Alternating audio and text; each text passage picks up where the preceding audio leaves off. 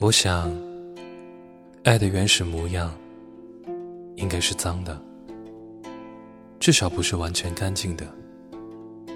我们各自擦拭，是为了独处时，对方能更加看清自己；共同擦拭，也是为了在一起时，更加看清对方。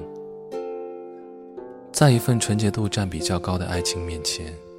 只有那些无意撞上了玻璃门的人，才会故作自然，摆出毫不在乎、无动于衷的姿态，笑嘻嘻地说不疼，当做什么都没有发生。